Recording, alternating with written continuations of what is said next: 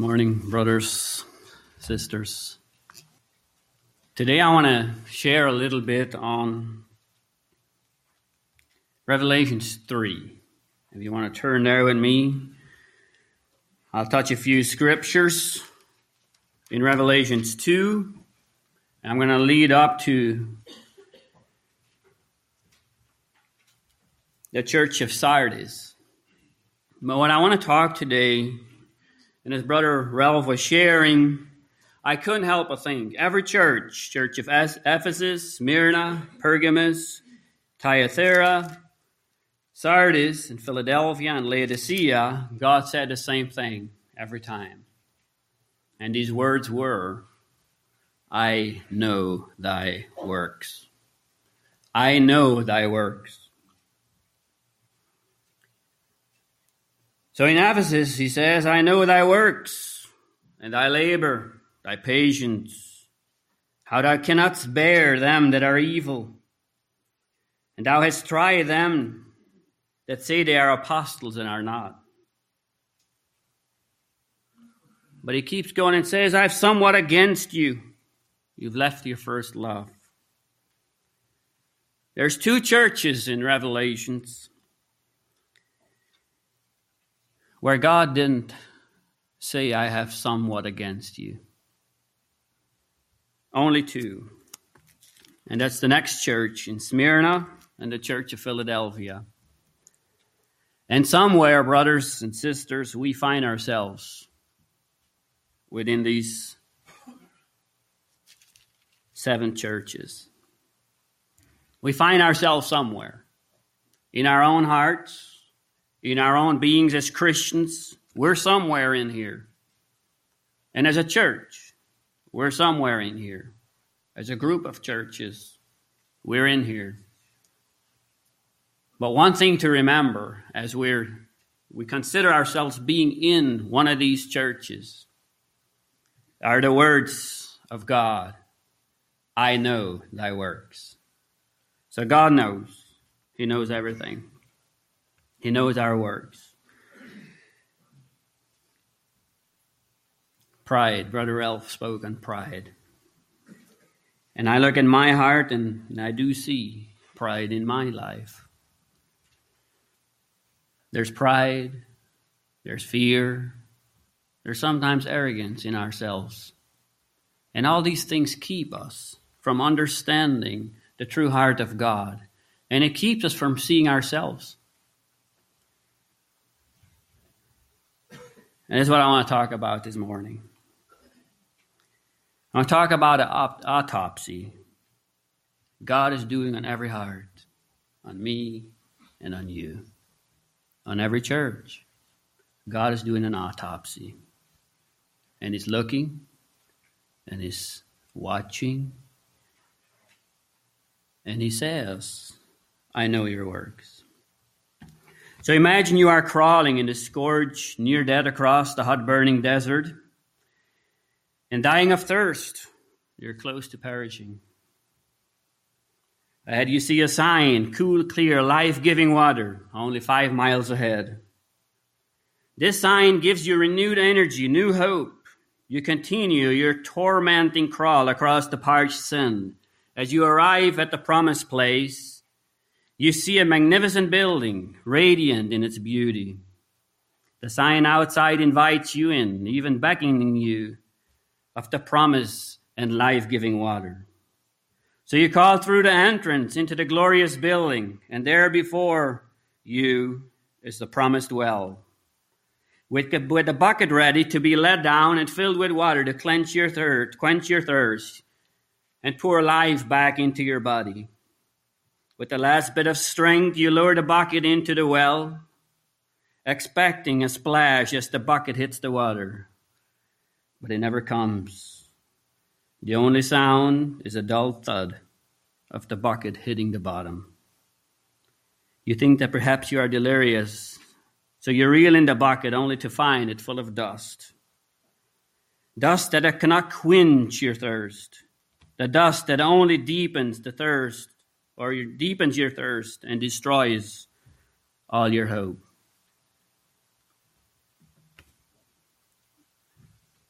Pretty far fetched, isn't it? Jesus promised life giving water. This is an experience many people go and seek from God's other people.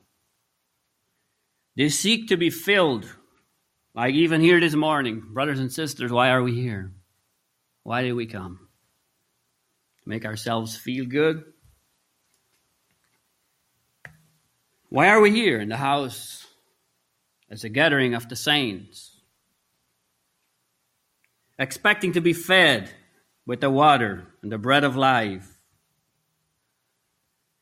If we came as brothers and sisters here this morning, as young people, and thinking this should be what fills me for the week, it's going to be a thud, just like the dry well. It won't fill us, it never does. This morning, as we're sharing a bit at home, we talked a little bit on Christianity. What is Christianity? What is true Christianity? And you know, a lot of times I look at my life, you can look at your life. I know you have morning meetings here. We do too at home. And they're beautiful, they're good. We come there and we read the Word of God. We talk about the Word of God. It's beautiful, it's good. We get together sometimes during the week to worship God. It's beautiful, and it's good, and it's needed. But do you feel a thud in your heart?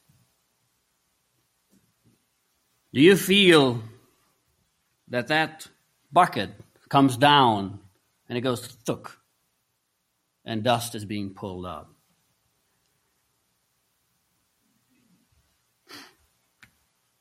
If we think,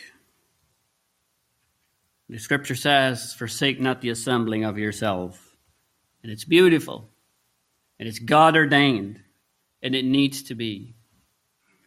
And we need to be there. And I appreciate, Brother Ralph, what you shared on making yourself vulnerable to other people. We have to. That's how we grow. Being vulnerable, that's how God can use you. That's how God can work on you. That's how you can overcome. But the Bible says, when Jesus said there, when it talks about the things and the cares of tomorrow, he said to seek first the kingdom. What is the kingdom? Seek first the kingdom of God and his righteousness, it says. What is it? What is the kingdom of God and his righteousness? What is righteousness? So his righteousness. What is God's righteousness? It's something implanted into me and you if we are his children and we are following his commandments and obedient to his will. It's something he plants into you to make you work beautiful and tick as a clock keeps, keeps, keeps time, one second at a time. Beautiful harmony and rhythm. It's righteousness. It works. Seek first the kingdom of God and his righteousness, and all else will be added unto you. It's the fellowship, it's the love for each other. It's going to be added. It's our clothes, it's our houses. But don't seek that first. Seek the kingdom, seek God in your own heart, and let the Lord do his work. Let him work in me and you. So God is doing an autopsy on me. He's doing an autopsy on you. He's doing an autopsy on our churches. And I want to read here in Revelations 3, verse 1 to verse 6. And then we'll go from there. Unto the angel of the church of Sardis write, These things saith he that has seven spirits of God, the seven stars I know thy works, and thy name that thou that and thou hast a name that thou livest and are dead. Be watchful and strengthen the things which remain that are ready to die, for I have found thy works, or have not found thy works perfect before God. Remember therefore how thou hast received and heard, and hold fast and repent. If therefore thou shalt not watch, I will come to thee as a thief in the night, and thou shalt not know the hour which I come to thee. Thou hast a few names even in Sardis, which have not defiled their garments, and they shall walk with me in white, for they are worthy. He that overcometh, the same shall be clothed in white raiment, and I will blot, I will not blot out his name from the book of life, but I will confess his name before my Father and before the angels. He that had an ear, let him hear what the Spirit said unto the churches. This message is in no way, brothers and sisters, to condemn anyone. It's in no way to judge our churches. This message is 100% to know that God has a pulse on our churches and He's watching and He knows our works. He knows who we are. He knows the innermost being of our hearts. He knows our thoughts and He knows everything. And I just want to read here a little bit on the church of Sardis that kept them from knowing the true heart of God. I'm going to read a little bit of the history of Sardis, a little background. Number one, Sardis was the capital of Lydia. It was founded about the year of 1200 BC. It was a very old city. The original city sat on top of a 1500 foot plateau there was one narrow road leading to the city. The other side of the plateau was steep, steep cliffs.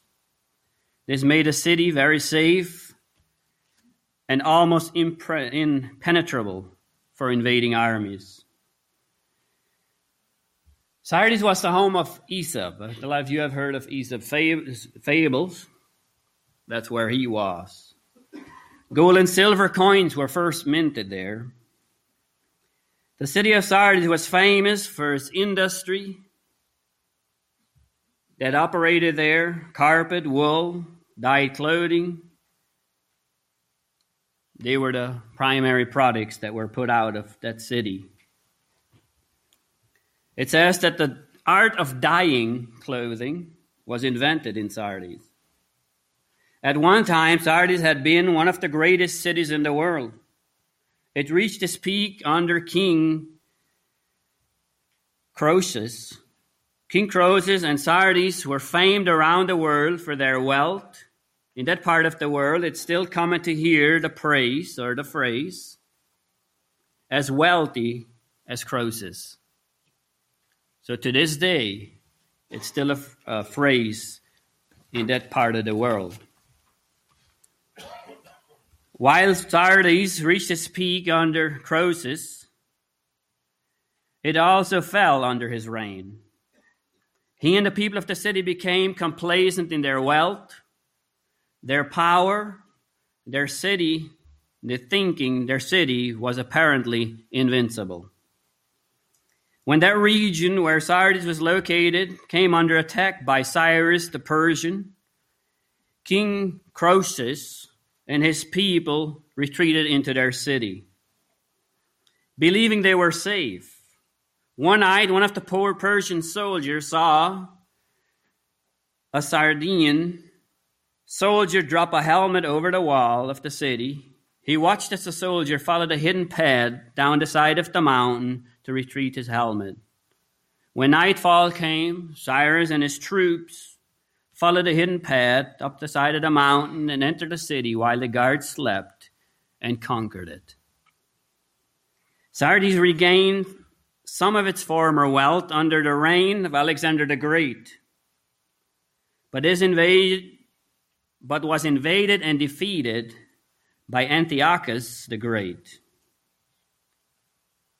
who also entered the city at night while the guards slept. When the Romans came, Sardis was still well a wealthy, powerful city, but it was just a shell of its former self. By John's day, Sardis was just a shell of what had been. The people had grown lazy, degenerate, immoral, and complacent. Sardis was dying through empathy and indifference, or the lack of interest or concern and indifference. The city was very proud of its past. It was proud of its reputation, but its reputation was all that it had left in this time when, the, when it was written to the church of Sardis. The city was dead, even while it lived. Now, that's some of the history of that city. Why did God write things the way He did to the church? Apparently, the church of Sardis, in many ways, had adopted the atmosphere of the city. And you can read it. The church became a thermometer to register the temp- temperature of the city instead of a thermostat that changed the temperature of the city. And again, you can read it. It says here that thou hast a name that thou livest and are dead. They had a name that they lived, but they were dead. It is the church that had become somewhat lazy, somewhat complacent about their Lord Jesus Christ. Just as surely as the city of Sardis was dying, so was the church of Christ in that city. Jesus has no words of no it has no words of commendation for them, but it does have some words of counsel. And we'd like to look at some of these words that Jesus was saying. There's a word of warning in for us, brothers and sisters in the churches. When it says, Unto the angel of the church, of this church, unto the angel of the church of Sardis, of Philadelphia, of Laodicea, and of all these churches, write a warning.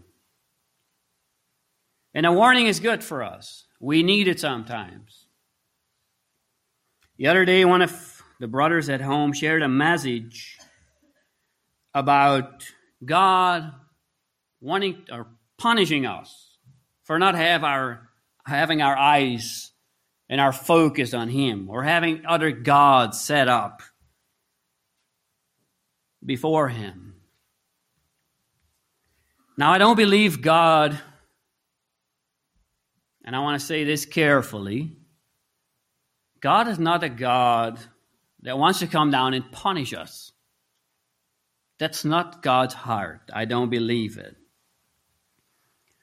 But He does warn us. He does do things to get our attention. He does do things to draw us closer to Him. When Elijah was in the cave, when he ran from Jezebel, thought there was nobody else around. So he fled to the cave. And there was a great wind that came. There were thunderings that came, great noise. How did God come? How did God come? He came in a still small voice. And I believe that's how God still speaks today. I have to think of many trials. Brother Ralph mentioned our sister Rachel. And for us, in a human way, to look at it, it's hard to understand why God. Why God? When Katie Basel left to go to Rochester, I happened to be at the house right when she left. She walked out of the door. I know she was feeling a little bit, a little sick, and she was feeling weak. But overall, she looked really pretty good. And I was, I happened to be there. I also happened to be come go visit her, and the day she came home, over a month later, from Rochester. And I walked into the door, and I see and I saw the toll that chemo had done on her. You know what Kate Basel said to me? First words. And I just felt like breaking down and just sobbing. Just like I do now. When I recall the words, she said, Dwayne, Jesus has done a wonderful work in me. The Lord has shown me many things about myself. She absolutely did not see what I was seeing, my human way of thinking. She didn't see it. But Kepar saw the autopsy the pulse that God was looking for in her life. And she got it. And she was blessed. She was so overjoyed with what the Lord had done in her. That's all she could talk about. That's what God wants to do, and that's how the Lord speaks. No matter what disasters we see, what trials we go through, no matter what happens, God still speaks in a beautiful, loving, soft way to my heart and to your heart. That's how He wants to do. That's what He wants to do. To us, when we look at things, I remember the night when our shop burned down. There was such chaos there was five or six different fire departments. There were lights flashing everywhere. There was people running everywhere. There was machinery everywhere. There were motors running. There was um, water sprayed everywhere. Such chaos. And my wife and I, there's a little black mound right behind the shop. My wife and I went up there to pray. So we prayed over everything. And for some reason, my eyes were drawn to the heavens. So I looked up into the heavens, and there was such peace. Such immense peace in the heavens that night. And I said, Honey, look. Look at the peace of God. Within our hearts, within our minds, right there on the floor, there was such turmoil. But in God's kingdom, He brought full peace. And that peace came over me, and it hasn't left me. And I'm like, wow, God. All the turmoil, all the hurt, all the pain that humans go through, but yet you bring peace. You speak quietly. You draw our hearts. You want our attention. In the same way, there's something that keeps us from getting his attention. It was it was touched on. It's our pride. If we're proud, if we don't open up to each other,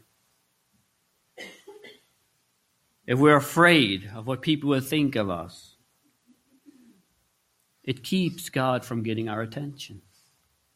And we look at Sardis here, at the church, a name, a beautiful name of a city that was once this glorious place, had a good reputation all around the world. To this day, still quotes being said about that city and about their king. But he said, Thou art dead. Why? Such a beautiful name. Such a glorious city, thou art dead. You know, we like to look at things in our life and in our churches that God has done in the past. And I was a little bit torn. I had two messages. One of them was the three stages of life. This is one, the autopsy of God. We're often tempted to look at our past and to be proud of our past to be proud of God, what God has done in our past. And God has done marvelous things in our past. He actually has. God has shown us light in our past. He's done a great work among the church here in Altona in the past. In Elmendorf, He's done a great work in the past. In our own personal life, you can find things that God has done in your past, and they're beautiful. They're glorious. And sometimes the problem is we hold to that. And that's what we want people to see. We want them to see this is who we were in the past. This is who we are. Look at this. It looks good. I really appreciate the message on being vulnerable. You know what? In one way, God doesn't care about our past. He actually doesn't. God cares about you now, right here. Who are you? What are you? That's what He cares about. Where are you heading? That's what He cares about. Whatever we did, whoever we were in the past, when we stand before God, just as this church, when they stood before God, what was it? It didn't mean anything. The past of a glorious kingdom doesn't mean anything. If you look at, it mentioned Alexander the Great here. What he conquered in the world, absolutely phenomenal with the numbers that he had against numbers that he went against. Absolutely phenomenal.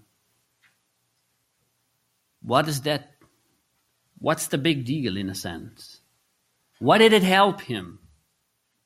having the name of the great Alexander that conquered the world didn't mean anything. What did he do? What did he achieve in life? Spiritually, absolutely nothing. He didn't achieve anything spiritually. What's God looking at?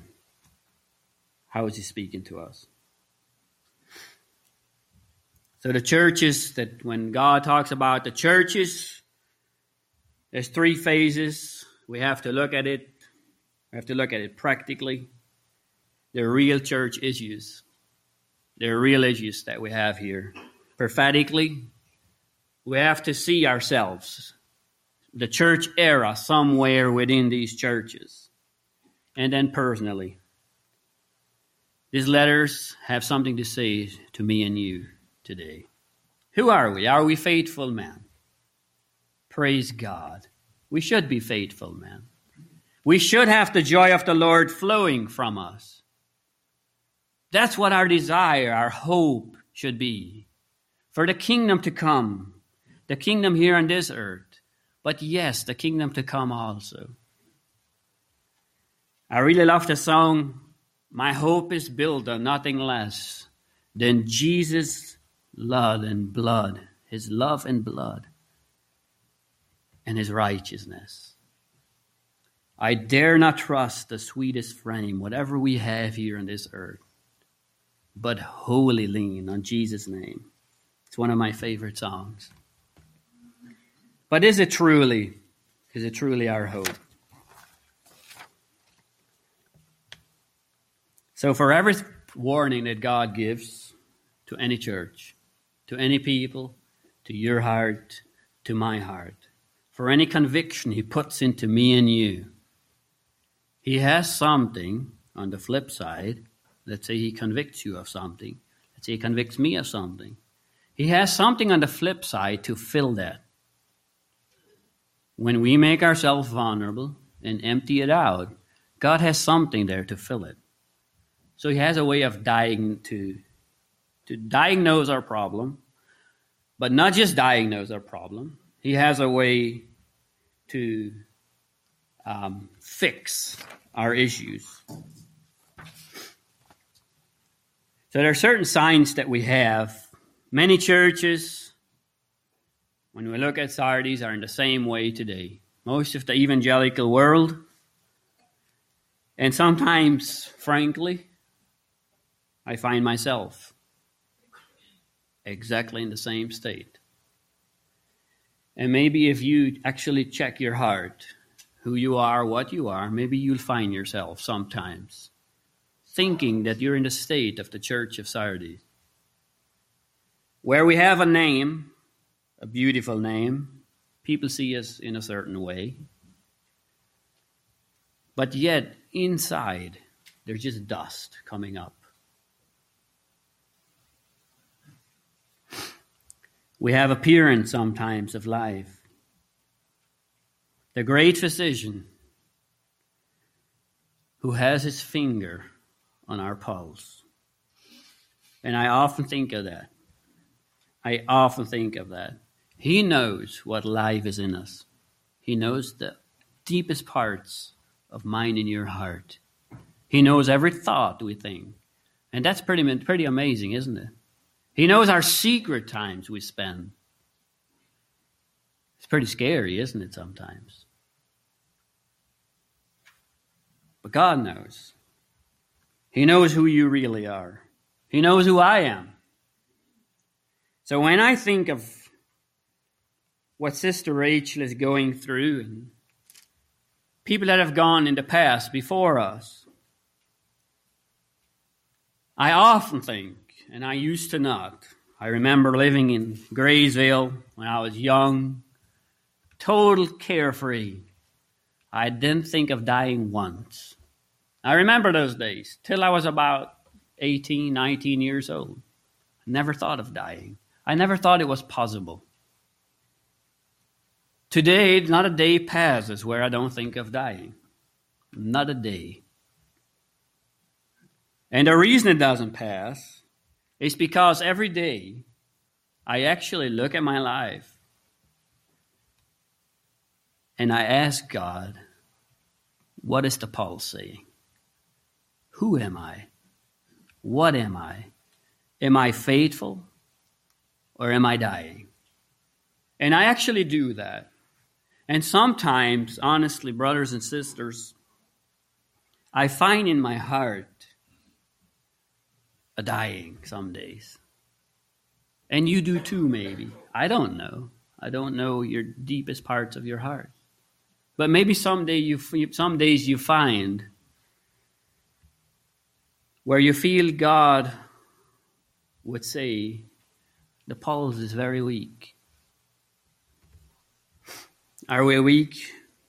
Are we failing? Does God know things about our church? about our life that we, we don't even see. You know, when Kate Poslet came home that day, before she left, I know her and I know she searched her heart. And I could see that in her life. But yet, when she came back, she was what we read at the end of Job. And her eyes had opened up to a whole new realm. And that's what God sees. And that's what God wants to bring home to me and you. Who are we? Who are we really? Dying people in a dying church rest on past accomplishments and are satisfied with past states we were in or are in and that's what we rest on. That's these are some points if we know what the pulse to just to see where we are on our pulse, how God sees us. Somebody that's dying is more concerned about, and I want to be careful here how I say it, because in God's kingdom, He is the King of kings and the Lord of lords, and He's in control and He rules supreme. And there are rules. There are, as Henry would say, rules and regulations in his kingdom. And don't get me wrong here. But dying people are more concerned about their rituals and their formalities than they are about their true spiritual well being. And it's just something I want to bring out to just check ourselves where we are, whether we are in the faith. Also, more, more concerned about social change than they are seeing people change, truly change from their inner heart by the power of God. They're more worried about becoming like the rest of society. And that's not God's kingdom. There's two ditches, brothers and sisters. There's two ditches. Are we on the road to eternity? On the road to the kingdom of God and walking in the kingdom now? Or are we dwelling on our past, on things we did in our past?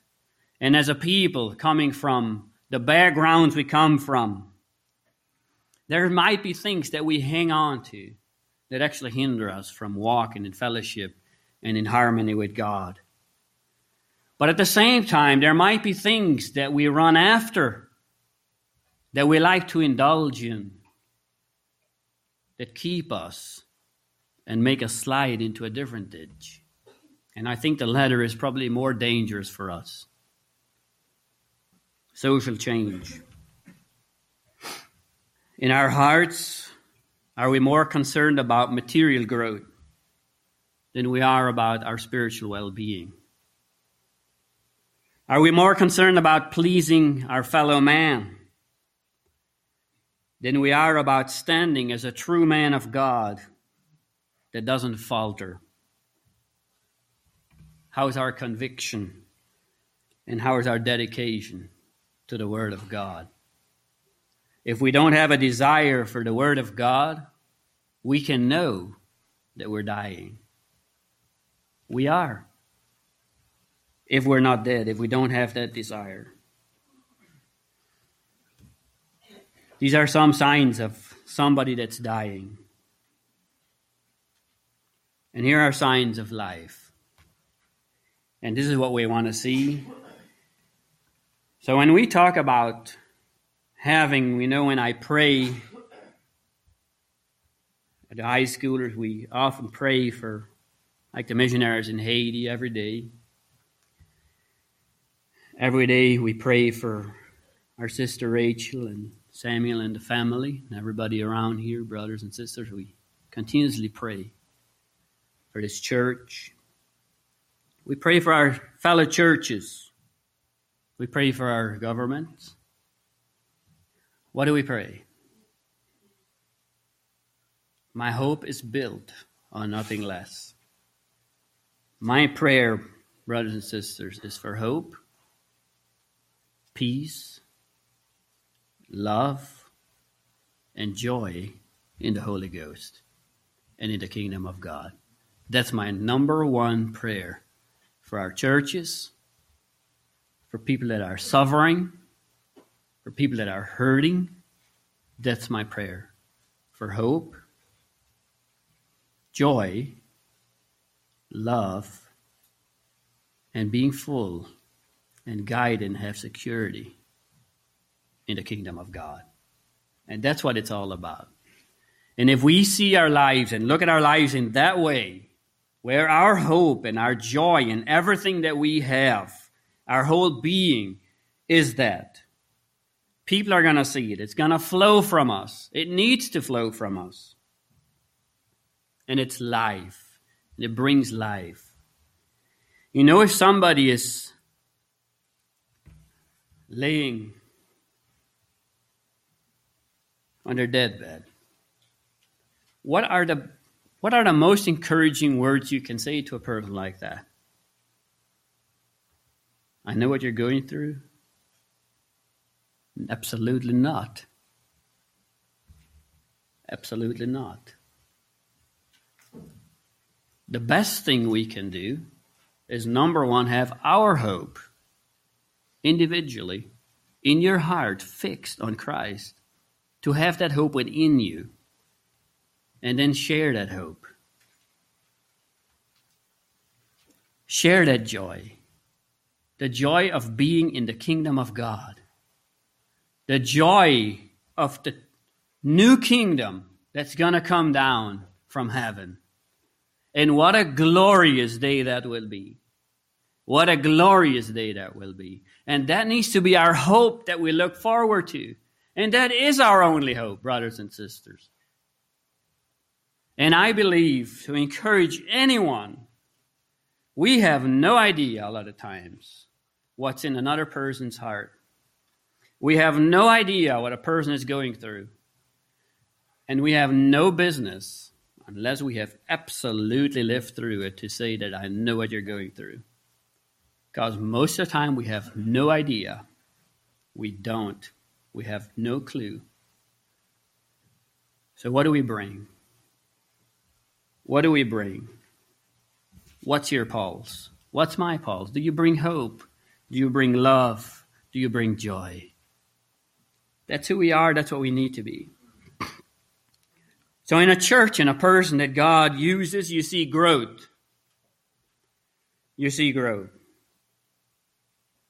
All living things are characterized by growth. When you look at each other, and humans are very good at judging each other, we do it all the time.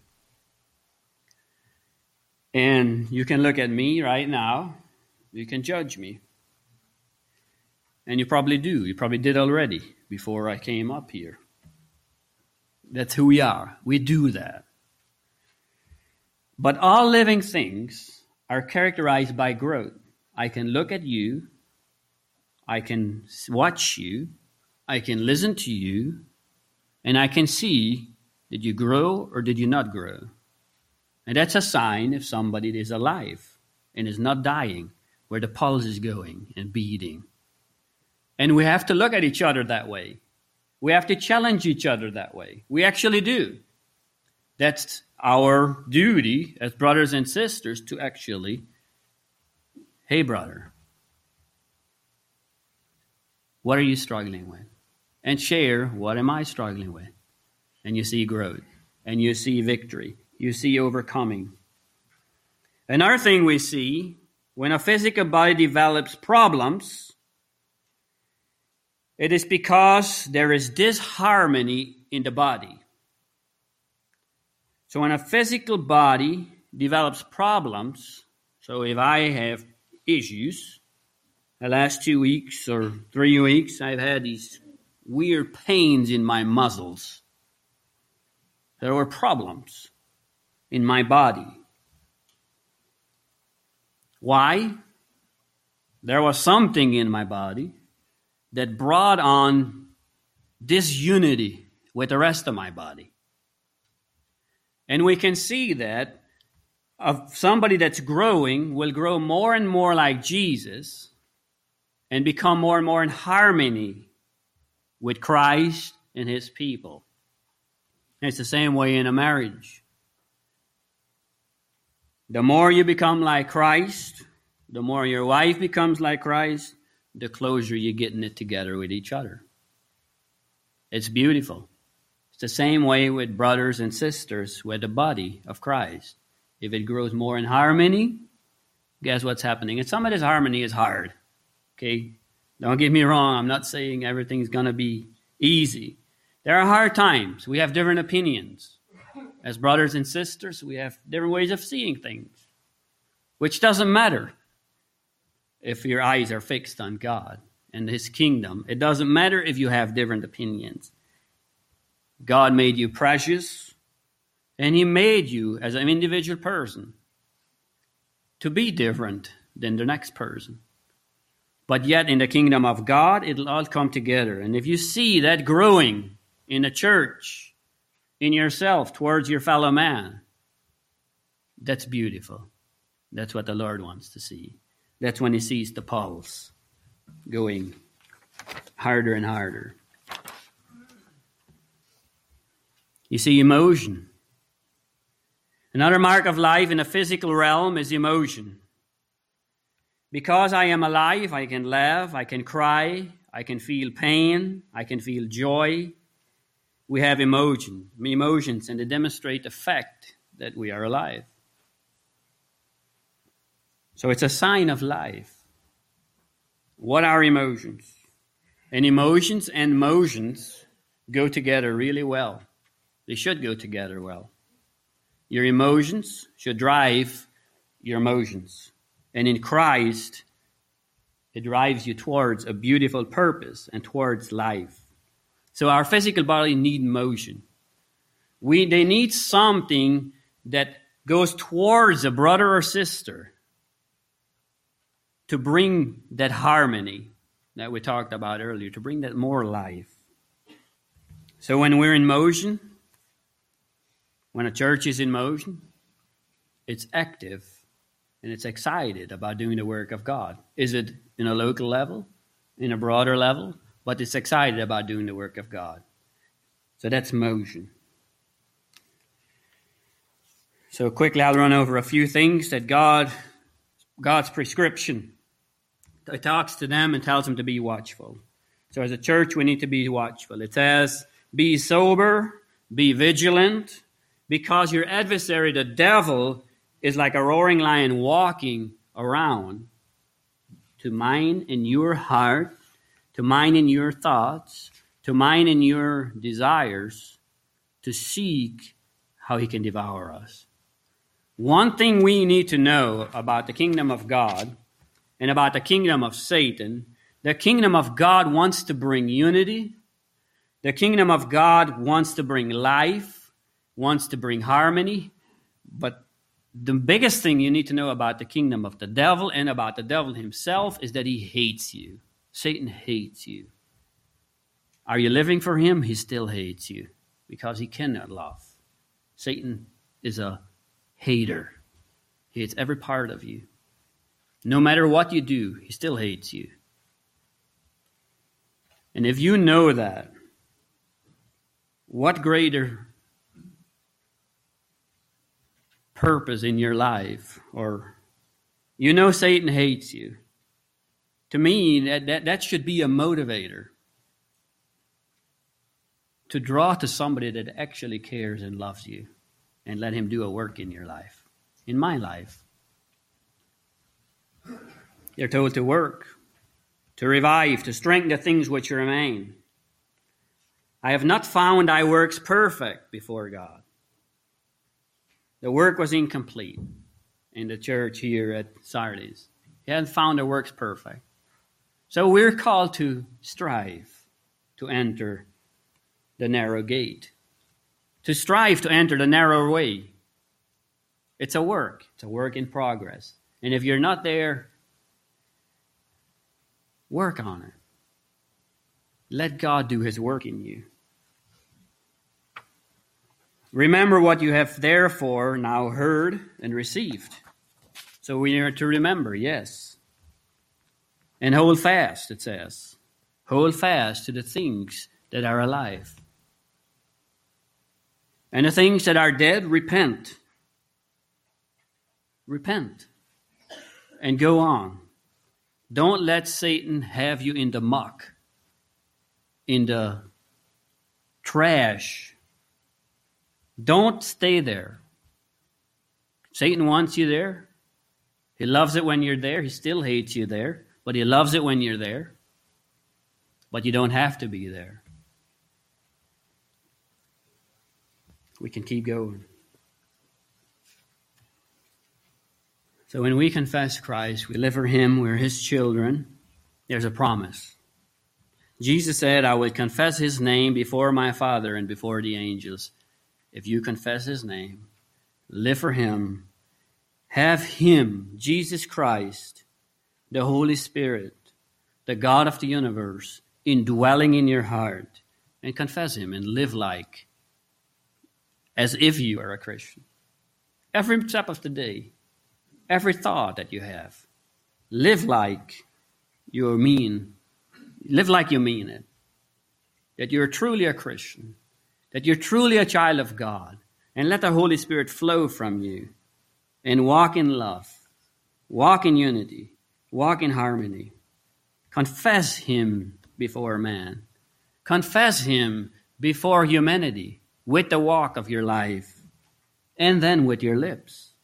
And He will confess you before His angels and before the Father. Don't be ashamed. You know, when I became a Christian 21, 22 years ago, I remember the day, I, I was struggling for about two years before I became a Christian. I was really struggling. I knew there was something missing in my life. I knew I wanted to be good. I knew I wanted to please God before, a few years before. I went to church. I, um, I attended Bible study. I did a lot of things like that. But there was something in my life, talks about, talking about confessing the name of Jesus. Um, there was something in me that I was afraid. I was afraid if I truly give my heart to the Lord, what will my friends think? What will this person think? What are we confessing before mankind?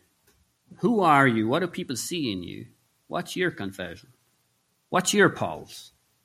What's my pulse? Who are we? I was really afraid. One thing I did not know is that once I actually surrender my life to the Lord Jesus Christ, there's peace. I had no idea. And I remember the exact time when the Holy Spirit entered into my heart and gave me peace and victory and forgiveness. Do I have total victory? I'm still in the flesh, still fighting, and I want to keep fighting. But you know what? I am not afraid, brothers and sisters, to confess the name of Jesus in front of anyone today. I was very afraid back then. I was young and I was vulnerable and I didn't know. But today I'm not afraid. No matter where I go, if I have an opportunity, I will profess the name of Jesus. I will try to put my flesh aside and let the Holy Spirit from within me show forth His joy and His love. That's what the Lord wants from you. That's what He wants from me. There's a man that was lived in, uh, I think he was born in 1901 and he died about in 1980 something. His name was Vance Havner. I think he was a Baptist preacher. And he said, ministries begin with one man who has a vision. One man who has a vision. That vision is captured by, by others and becomes a movement. As the movement gains followers and momentum, it becomes a machine. And I want to challenge us as individuals. Just as individuals, are we that man that actually want to be like Paul, follow me as I follow Christ? And it grows and it grows. Dean Taylor has this um, little booklet. Talk about a machine. It's called um, How to Write Mission Machine. It's a beautiful booklet if you haven't read it. And it started with people, mostly with one person that was obedient to God. And it had brought life, and it brought hope, and it grew and it grew and it grew. And these people were not afraid of dying. At that particular time, it said that 80% of the missionaries that went out did not come back. They were killed or imprisoned. 80%. 20% came back. They went out with power from the Holy Spirit. They loved not their lives unto death. And that's what God wants from you and from me to not our life, not love our lives unto death. And what does that mean? Brother Ralph talked about being vulnerable right here in Altona. Do you love your life? Do you really love your life? Or don't you really care about your life? And what I mean by that, your physical body, your the way you are, your pride, are you surrendered? Am I surrendered? Or do we love our lives? Do we love who other people think we are or feel that we are? Or are we vulnerable? The great physician has his finger on the pulse of our churches. He has his finger on your pulse. What does his touch reveal? What does it reveal in us? I often think of why we were created. We were created to glorify God. We were created to um, further His kingdom. That's why we were created for His glory, for His praise.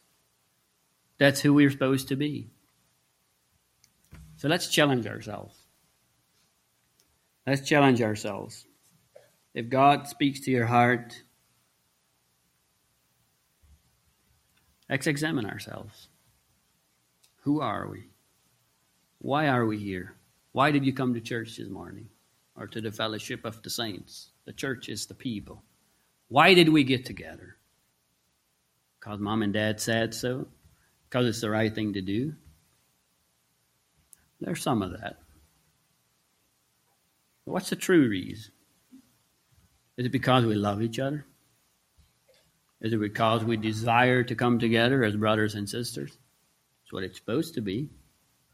It is because we love to be in each other's presence. That's what it's supposed to be.